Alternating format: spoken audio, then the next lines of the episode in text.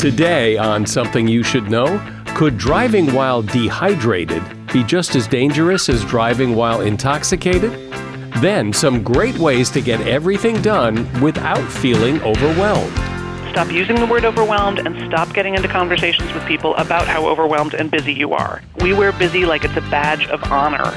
You don't get bonus points for being more busy, nor you may notice you get more done. Also, today, loneliness can be very painful, and I'll explain why that is actually a good thing.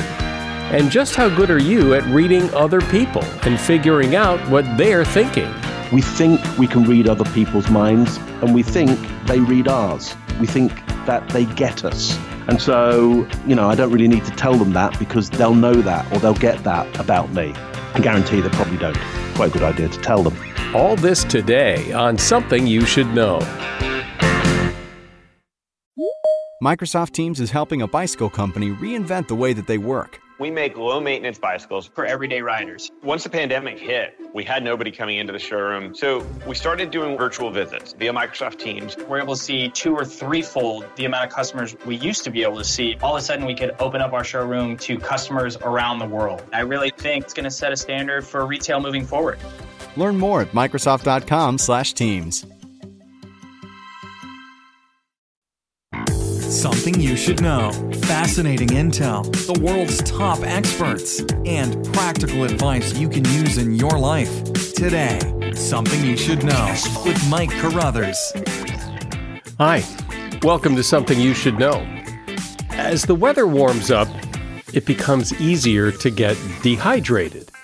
And it turns out that if you drive while you're dehydrated, that may be just as dangerous as driving while intoxicated. Scientists tested dehydrated drivers and found they made double the number of errors compared to those who were properly hydrated, but roughly the same number as someone who had consumed the legal limit of alcohol. They found even mild dehydration can have a negative impact on mental functions from reduced concentration and alertness to changes in mood. While we recognize the dangers of drinking alcohol and driving, it may be just as important to stay hydrated while driving. The recommendation is at least 6.8 ounces of water an hour. And that is something you should know. There are two types of people in the world, it seems. Those people who are really busy, yet they get it all done and they seem to have it all under control. And then there are people who are really busy and they seem overwhelmed by it all. They're constantly talking about how busy they are and their life is so chaotic. So, how do you make sure you're one of those people who has it all under control? Well, here to help is time management expert Sam Bennett. She's author of a book called Start Right Now Where You Are How Little Changes Can Make a Big Difference for Overwhelmed Procrastinators, Frustrated Overachievers, and recovering perfectionists. Hey, Sam, welcome. So, if we were to take those three groups of people in your title overwhelmed procrastinators, frustrated overachievers, and recovering perfectionists and we, we throw them all in a pot, what percentage of the population do you think we're talking about? Well, from the amount of head nodding and hand raising and smiling I see when I say the title, I'm going to go like 90%. yeah, that sounds about right, I think. Yeah. yeah. We're, we're all in that, just about in that group somewhere. Yeah, and some of it, you know, has to do with the amount of self-punishment that's involved. I mean, I think a lot of people call themselves procrastinators when in fact it just hasn't been the right time yet. You know, you can you can go a little easier on yourself sometimes. Still, though, there are a lot of people who seem really busy and stressed out by it. So, so what do you think the problem is? What do you see the problem as? Well, one of the problems I hear most often is this word overwhelm. And I hear it more and more, more in the last couple of years than I've ever heard it. I'm so overwhelmed. I'm so overwhelmed. I'm so overwhelmed. And you know, overwhelm is when everything feels like it has the same level of importance. You know, when everything's just kind of coming at you at the same with the same tone, with the same rush, with the same ping, ping, ping, ping, that's when we feel overwhelmed, when we can't discriminate between what's important and what's not important. So to understand that, in fact, it's a choice. Overwhelm is a choice. It's a choice you are making to not discriminate about all the information that's coming at you all the time. But it but it does seem though, uh, just speaking from personal experience, that sometimes a lot of things really do seem to have the same level of importance. It needs to be done now. And I keep telling myself, yeah, but you can still only do one thing at a time. So even with those things, you're going to need to prioritize them. But, but that feeling of overwhelm that everything has the same importance sometimes feels very real. It does. It does. It's a very, very convincing illusion. And you're exactly right that you can only do one thing at once. And I would actually urge you to step one, take one step back even from that and make sure that you are taken care of. Make sure that before you try to do anything, you are fed and rested and meditated and cuddled and walked and creatively satisfied. You know, this this concept of self-care, you know, shows up a lot in women's magazines and stuff, but really it, it's about making sure that you are calm in the center of your life. And when you get that way, then it's much easier to discriminate between what's important and what's not. It's much easier to prioritize. You have a sense of humor. You're flexible. You can listen when other people are talking. You have good ideas. But when you let yourself be constantly in output mode and you're constantly putting out fires and you're constantly dealing with everything and you're stressed out and exhausted and have no sense of humor, well, the rest of us have to deal with you like that. And you get into which is exhausting, and you get to the state of diminishing returns. But if that's how you have dealt with things for a long time, it's wonderful to tell people to take care of themselves, calm down, take a break.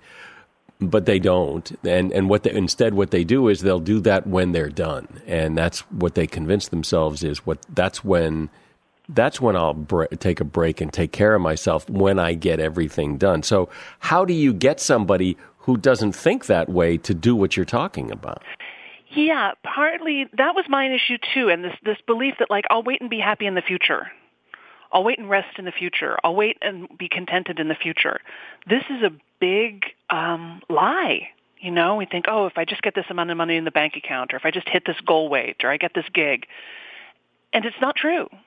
And especially if you're not taking care of yourself, even if you do hit the goal weight or get the gig or get the money, you're not in a very good position to enjoy it. So the power in your life is in, is in this moment right now. So to adjust your mindset in this moment right now, to take a breath in this moment right now, and easy stuff like get your cell phone out of the bedroom. Give yourself back that moment of waking up. You know that minute like before your eyes even open and you're not anybody?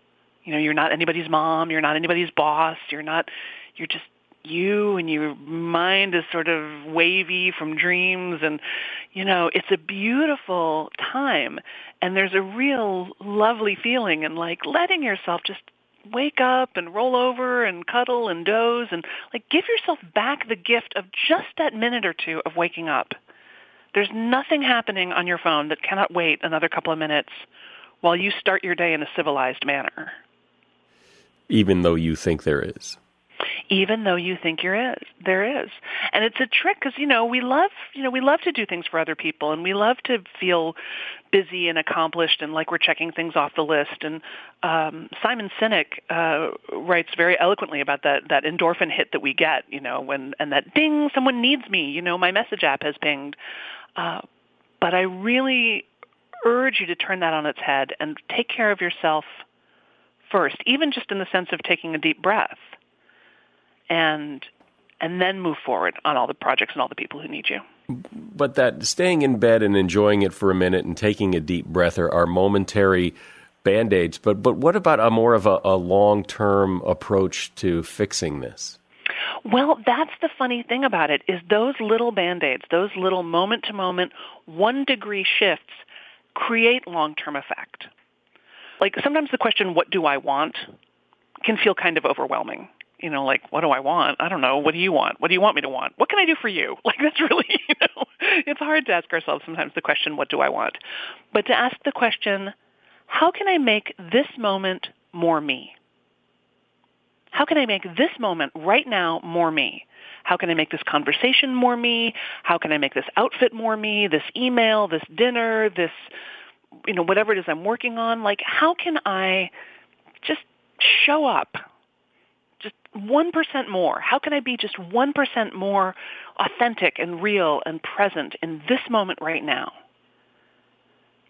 And the more, it's a tiny shift, but the more plugged in you are to your own self, your own natural human beingness, and this present moment, the more people will start to respond to you, the different kind of results you'll get.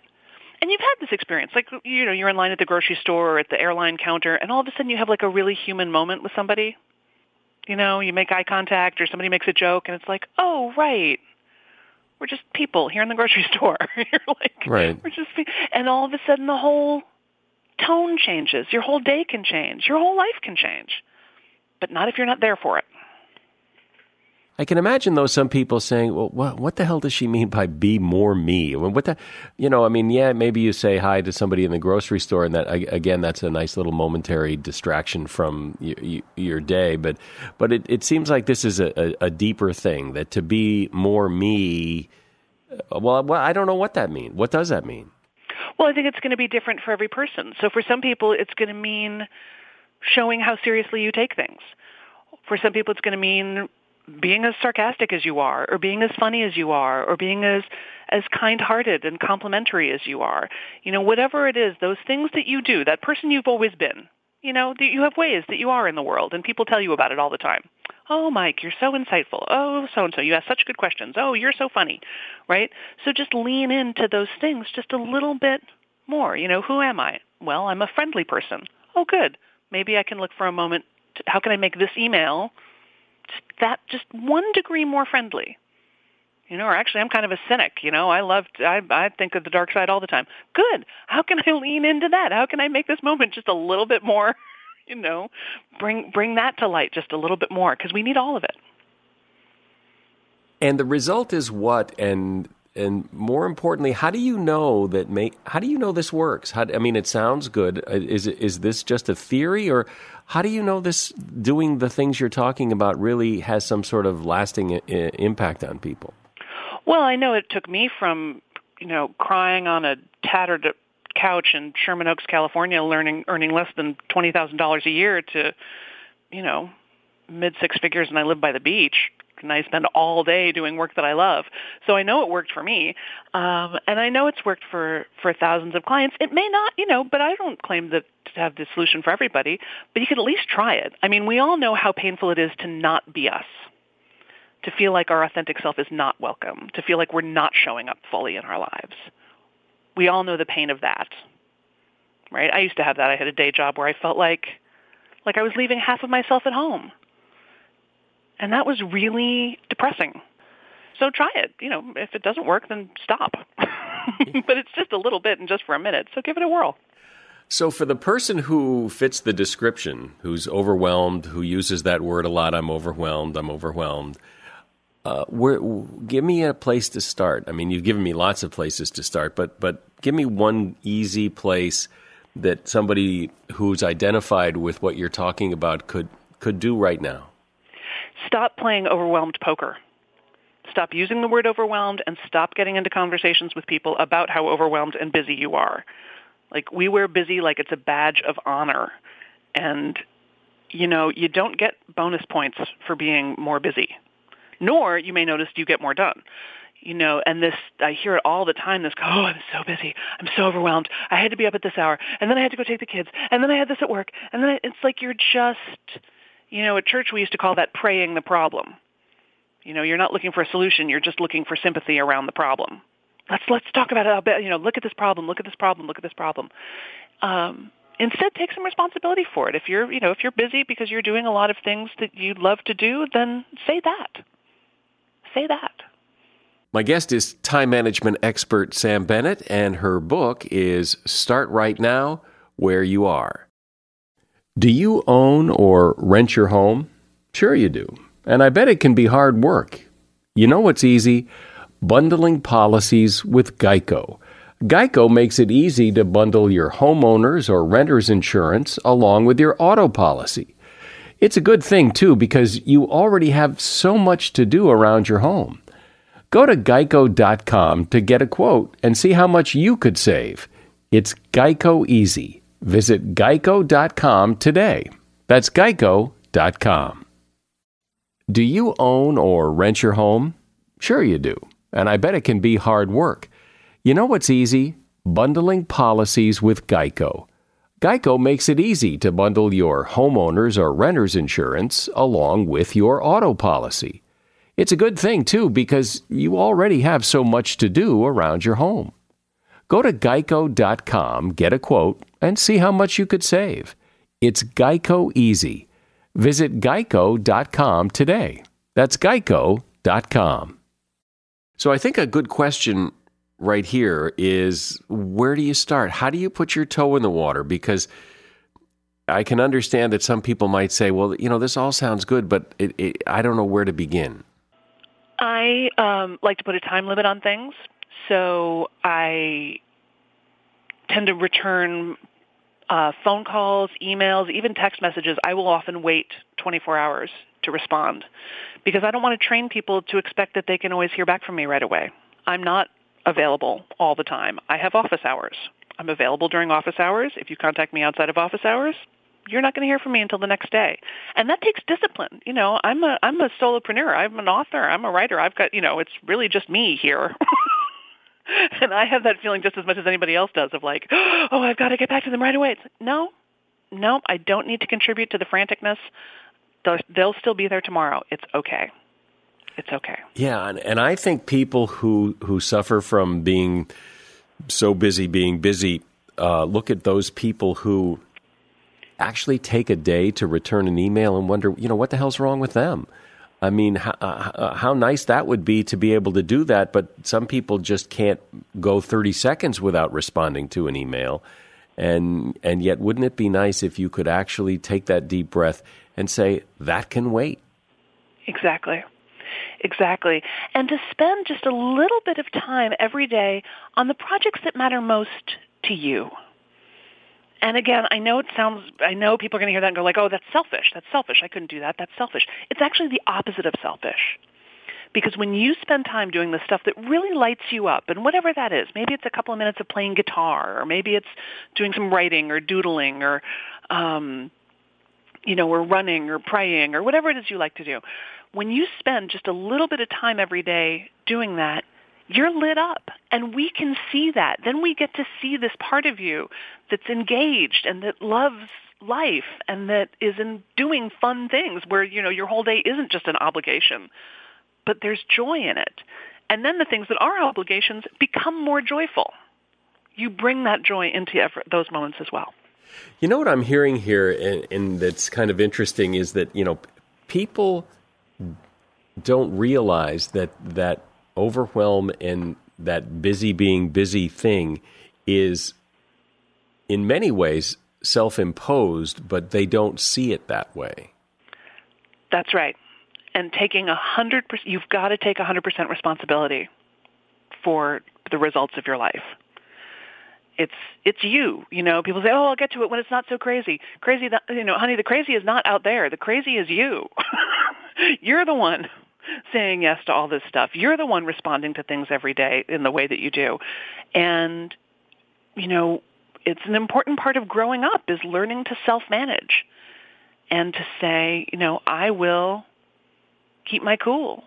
I will keep my commitment to what I know is important to me. There are people, and, and I think I, I see myself in this sometimes too, that, you know, by, by having a crazy day and doing a million things and feeling overwhelmed – when it's over, it feels great. It's you feel like you've accomplished so much, and if you really de-stressed your life, you wouldn't get that end of the day high that feels so good.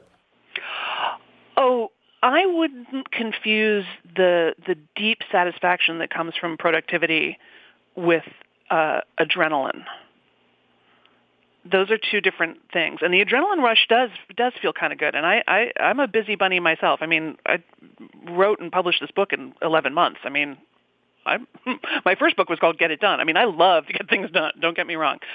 But what I'm suggesting, I'm not suggesting you reduce your productivity at all, um, but rather be busy without the story of busy. So be busy like like a trapeze artist is busy right? You just go smoothly from one thing to the next thing, like a, like a neurosurgeon is busy. You know, concentrated, clean, with some grace. You know, be busy without being rushed.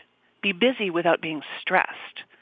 And then, yeah, you get to the end of the day and you do. You have that deep satisfaction.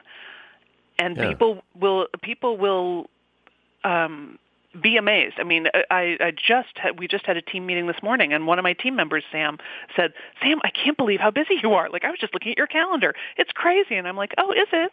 Like, oh, I don't, I don't feel that busy. I feel fine." Well, there it is, right there in a nutshell. You just you just said it. I mean, w- what we do is we we have this backstory going in our heads all the time about how busy we are and and how overwhelmed we are. But still, you can only do one thing at a time. You move from A to B to C to D, and you can either do it and act all stressed out, or you can do it and not act all stressed out. And one is a lot better than the other. and a lot more pleasant for the rest of us. Exactly. Great, great. Well, I appreciate it. That's uh, that's uh, that's some really good insight. Thanks.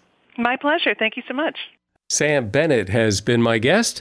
She is a time management expert and author of the book Start Right Now Where You Are How Little Changes Can Make a Big Difference for Overwhelmed Procrastinators, Frustrated Overachievers, and Recovering Perfectionists. A new year is a good time to discover new interests. And if you have kids, a KiwiCo subscription will help your child discover something new all year long. As a subscriber, you get these very cool crates delivered to you that contain fun and innovative science and art projects, and they have different ones for kids of different ages.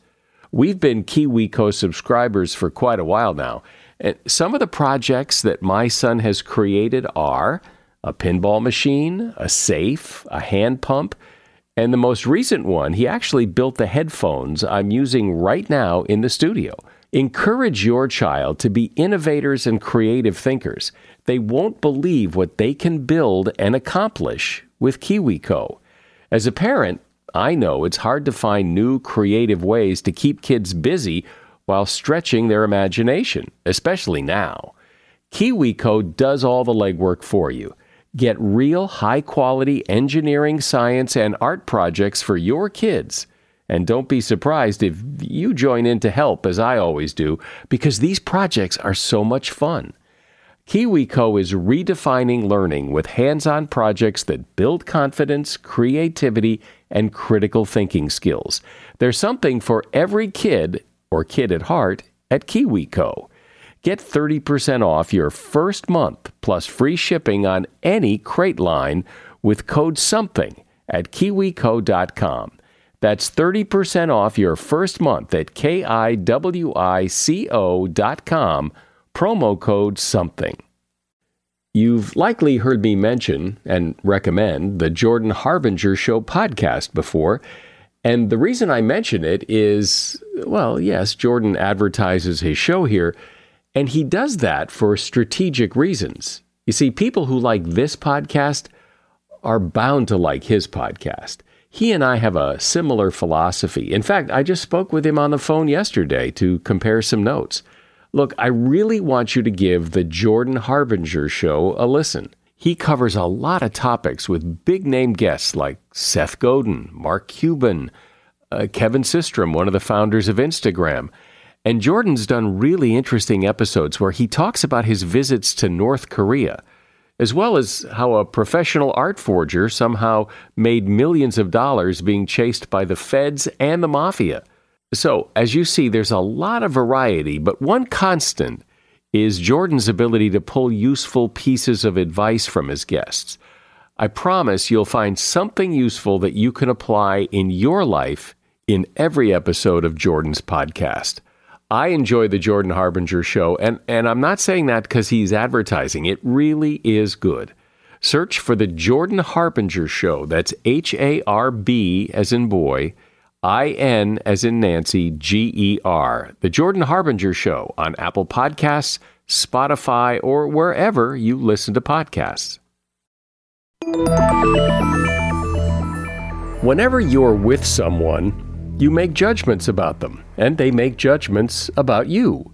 You get a sense of who they are. You think you know what they're thinking. What are they thinking about you? Are they happy? Are they bored? You like to think that you can grasp that information pretty quickly, but in fact, there's a good chance you're way off. Fact is, you don't know much at all about what they're thinking, but you can get better at figuring out some of it. And think of that. If you can figure out better what's going on in the other person's head, that could be very advantageous for you. Mark Bowden is here to help you figure out how to better understand people in those situations. Mark is an expert in human behavior and body language and author of the book Truth and Lies What People Are Really Thinking. Hi, Mark. Great to be here. Thanks for having me, Mike. So, if I'm not very good at figuring out what people are thinking and what they're feeling when I talk to them, what's a better way? What's what's your way of doing it? First of all, you need to suspend your judgment. So my guess is is if you're anything like me or any other human being on the planet, you make judgments about people and you make judgments instinctually on their behavior. You see somebody doing something and you go, a little voice in your head goes, "Oh, I know what that is. I know what's happening here. Uh, oh, they're angry." Or oh they're happy right now or oh they're sad right now. You know you make that snap judgment and it feels very true to you. It feels so true to you that you say things in your head like i get them. I understand them. I'm reading them right. I know what they're thinking and feeling. It feels very very true. Now your judgment is either very true very inaccurate or something in between the, the, the, key is is can we get to the accurate part of it? So first of all we need to suspend your judgment. That's not to say your judgment is not right. It could be very right very wrong or something in between. But in order to work out whether it's right we're just going to suspend it first of all. And a really quick way of doing suspension of judgment is to put the word maybe when you that little voice in your head comes, oh, they're angry, you just consciously put the word maybe after that. Oh, they're angry, maybe. Oh, they're sad, maybe. Oh, they're happy to see me, maybe. Oh, I think they're lying to me, maybe. So that's the first part, suspension of judgment. How, how does that sound to you, Mike? Do you think you can manage that? So far, so good. Yeah, okay. So the first, next thing you're going to do is look at the context of it. You're going to look around the um, the information that you're getting. So you're going to look for a bigger amount of data because what happened was is your instinct saw something it made a quick judgment on your behalf mainly to keep you safe not to keep you you know just to keep you alive it went they're happy they're angry they're sad whatever it was but now you're going to look at the context around it. There are many contexts around it. What frame is it in? What time of day is it in? Um, uh, what's the relationship you already have? What other data do you already have about these? You're going to take in more data. So, context. And then you're going to ask yourself, and what else? What else do you know? So, once you've taken in more context, you're going to try and get even more data. Now, here's the problem. Your brain doesn't like to do that. It, li- it liked its judgment in the first place. It was very happy with its judgment in the first place because it had made a snap judgment, made a decision, and you were able to carry on with your day. Your snap judgment wasn't necessarily accurate, but part of your brain doesn't really worry about that. It's not interested in accuracy. It wants your safety now, accuracy tomorrow. It's quite happy to be super accurate tomorrow and just get on with life right now. So we suspend judgment. We look at the context. We ask what else, what more data can we take in? Things like, um, you know, how am I feeling about this? How much could that be about me rather than them? If I think they're angry, is it because I'm angry? Am I projecting on them? And then the last part of this is you make a new judgment. Now, your new judgment, based on this extra data, can be exactly the same as your old judgment. That's okay. You could do a piece of critical thinking and come out the other end going, you know what? I think I was right. I think my judgment was right. But you've taken just enough time to go suspend the judgment, look at the context, ask for more data. You could ask yourself, ask them, you could ask an expert, you could stop your judgment, go and do a bit of research on the internet or read a book before you make your, your new judgment. But then you make a new judgment, you put that with the old judgment, and you start to think about which one you feel might be more accurate. That's a simple, very quick piece of critical thinking, and that's what I'm asking people to do. And is it likely you're right? It's likely you're probably more right. Yeah. Yeah. It's probably likely that you will get closer to a level of accuracy. Yeah, absolutely. Um, you know, if you notice when you think about stuff, you know, there's your judgment, there's your snap judgment, and then you think about it. Have you ever noticed that quite often you get a better level of thinking, a better level of judgment, a better outcome, or are you better off just going with your instinct all the time? What have you noticed? Well, sure, yeah. Almost any time you're able or willing to give thought to a problem or a situation, you're going to have a, a better insight than, than your snap judgment. Yeah, yeah, I, have found the same, and and human beings have found that the same, and and that's the reason we have a neocortex. Neocortex is super uh, expensive to run; it takes a third of every breath that you that you take to run that neocortex. So we have to expect if if um, evolution allows us to keep the neocortex being super expensive, it must get better outcomes than not having a neocortex.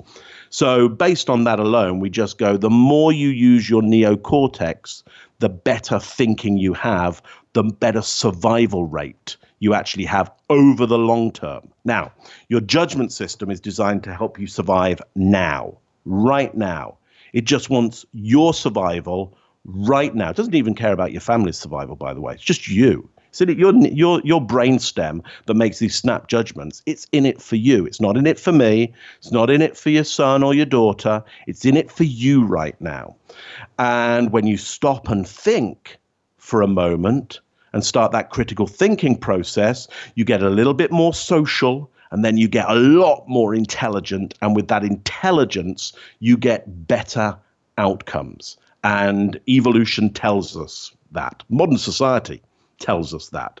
Critical thinking, smart thinking, better outcomes. So when we look at people's body language and we make snap judgments about oh they're bored they're they don't like me whatever whatever it is that we're sensing based on what we're seeing and and hearing are we usually right or are we usually wrong or is it it's just a crapshoot? We're usually defaulting to a negative for a start. Uh, if I were to shoot that, that crap and gamble with you, and I to say, okay, I'm going to get you to go and look at 100 people, and I want you to give me your snap judgment about what those people are thinking and feeling. 100 people, yeah, you would default to more negative judgments than you would to positive. Okay. You might tell me, hey, no, Mark, you know, I'm a really kind of non judgmental person. I'm super positive. No you're going to default to more negatives than positives because you're using a part of your brain that wants you safe now and to be accurate tomorrow. So, when insufficient data, we default to negatives, unless on all of those 100 people, you saw overwhelming evidence that they had positive intentions, and it would have to be overwhelming. If it was a, a toss up between they're happy or angry, you'd go towards angry. Yeah, if it was a 50 50, looked about a 50 50 chance to your instinct, your instinct would default to negatives. So, you know, that's my best answer to that is, you know, are we accurate some of the time? Yeah, we're accurate some of the time. But then, you know, clocks are accurate some of the time. Stop stop clocks are accurate some of the time. And so, but when you meet somebody, like you're on a first date, you're you're you're trying to read them to see, you know, oh, she likes me, or he he doesn't like me, or I. Mm-hmm. Are, are we are we just wishful thinking? Because it seems more often than not we we kind of hope we're being liked because we're, you know, we're being judged. Absolutely, you're being judged. If you're on a date, uh, my guess is is you're being uh, judged around what is the potential uh, for for that person in, in a mate category, or you know, if not that, could we be good partners for a long, long time, or certainly good friends for a long, long time? a lot of judgments about value are being made around that. When you're being evaluated, are you super optimistic or a little more pessimistic uh, about it. If you don't know the criteria as well, so have, there's no set criteria because you don't know the examiner very well, so you don't know what they're examining for exactly. Uh, if you were to go into that examination, would you be very optimistic about your chances or pessimistic about your chances? Well, I would think going into a situation like that where you don't know very much, uh, I would be more pessimistic not very hopeful because I, I don't know what's going to happen, but I assume, I guess I assume the worst. And were I to gamble on this, I would gamble that most people on the planet will join you in this. You will get some super optimists who will go, Yeah, I don't know the criteria under which I'm being judged. It's a really important set of criteria. I have no idea about the examination. I'm going to ace this one. You will have a few outliers who are like that. Yeah. And they're interesting people to be around because they're just super optimistic, sometimes not very realistic, but, you know, they can often in certain situations really get stuff done um, with no regard for the systems that they're in, zero regard for them. Yeah. But I think you fall into the majority of people on the planet, which is, I'm going to be a little bit, I'm a little bit nervous about this. So we go to dates and we're a little bit nervous because we don't we don't understand the exam and it's an important examination. And I guess over the date, what we might be able to do is work out the evaluation system that the other person is using. How are they evaluating us and, and how do we fit in with that evaluation? And I guess we might leak to them, either consciously or unconsciously, some of our evaluation system. And they might go, I don't really like your evaluation system. Or they might go, I like your evaluation system. And actually, I fit quite, I do quite well in that evaluation system. And we might get a good match around that.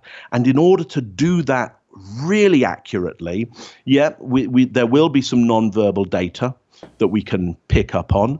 But we're also going to have to use a lot of verbal data as well. We're going to have to talk on the date as, as well. We, we might see some some mirroring actions. We might be able to pick up from the environment there w- that we're in what somebody likes or dislikes again, which is giving us this evaluation system. But one of the things we're going to have to do is use verbal communication to get a sense of how that person is thinking and feeling uh, around us. Does that make sense, Mike?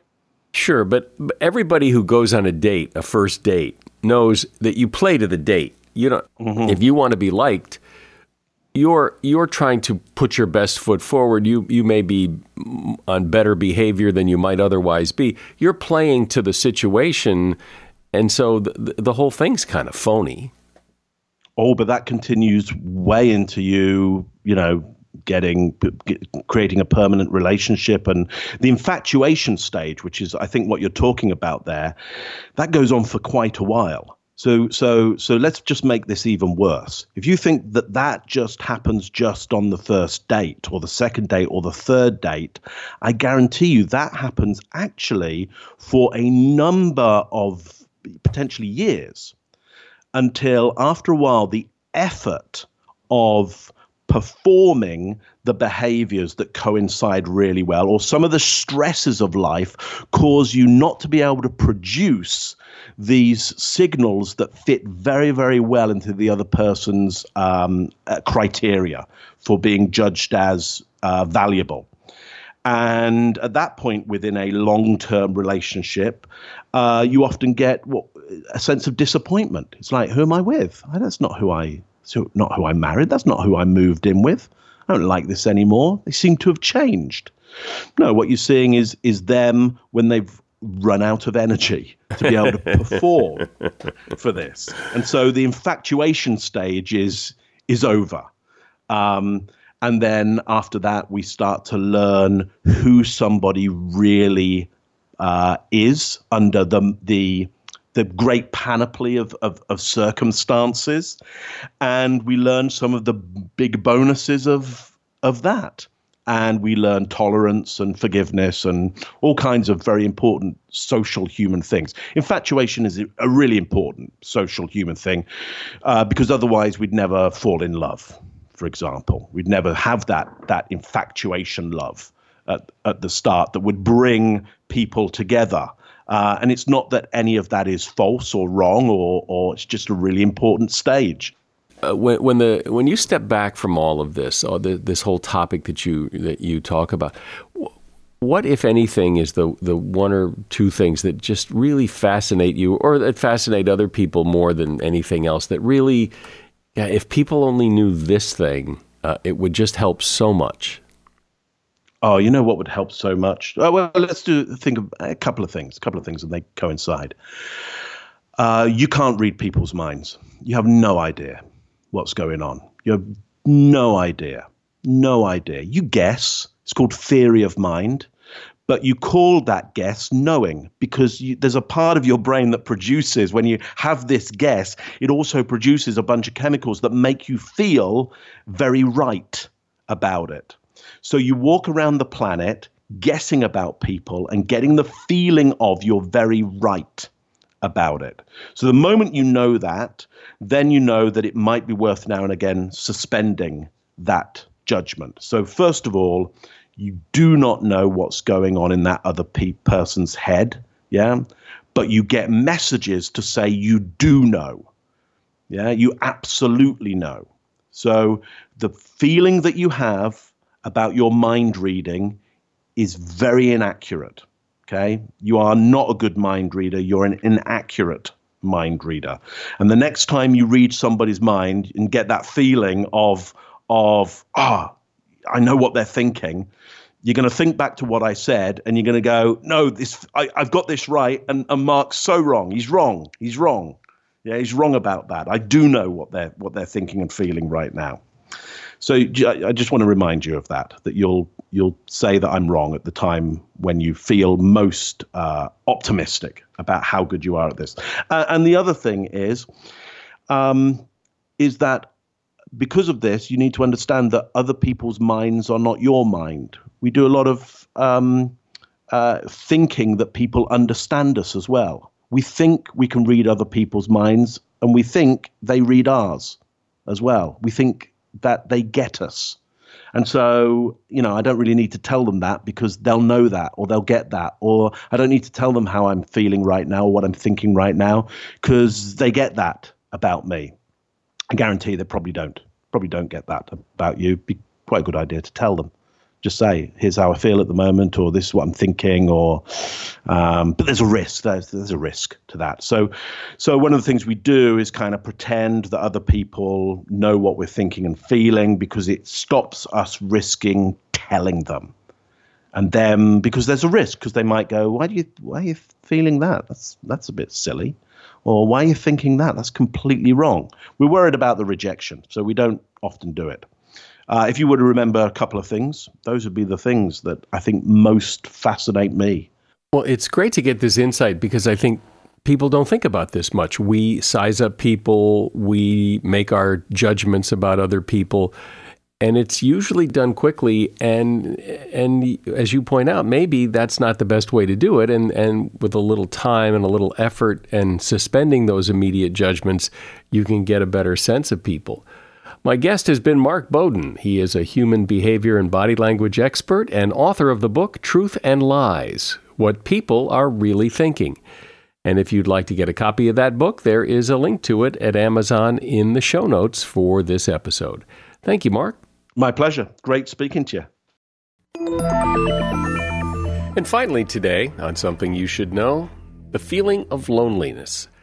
I don't know anyone who hasn't had at some point in their life a feeling, that feeling of intense loneliness. And it's been described as feeling almost painful, physically painful when you feel that lonely. And it turns out that there's a reason for that. Loneliness is a motivator, according to Dr. Pat Love, author of the book Never Be Lonely Again. Human survival has always depended on people working, living, and being together in groups. Loneliness exists to motivate people to connect with other people in order to survive. This is the difference between depression and loneliness. Depression is a state where loneliness is a motivator.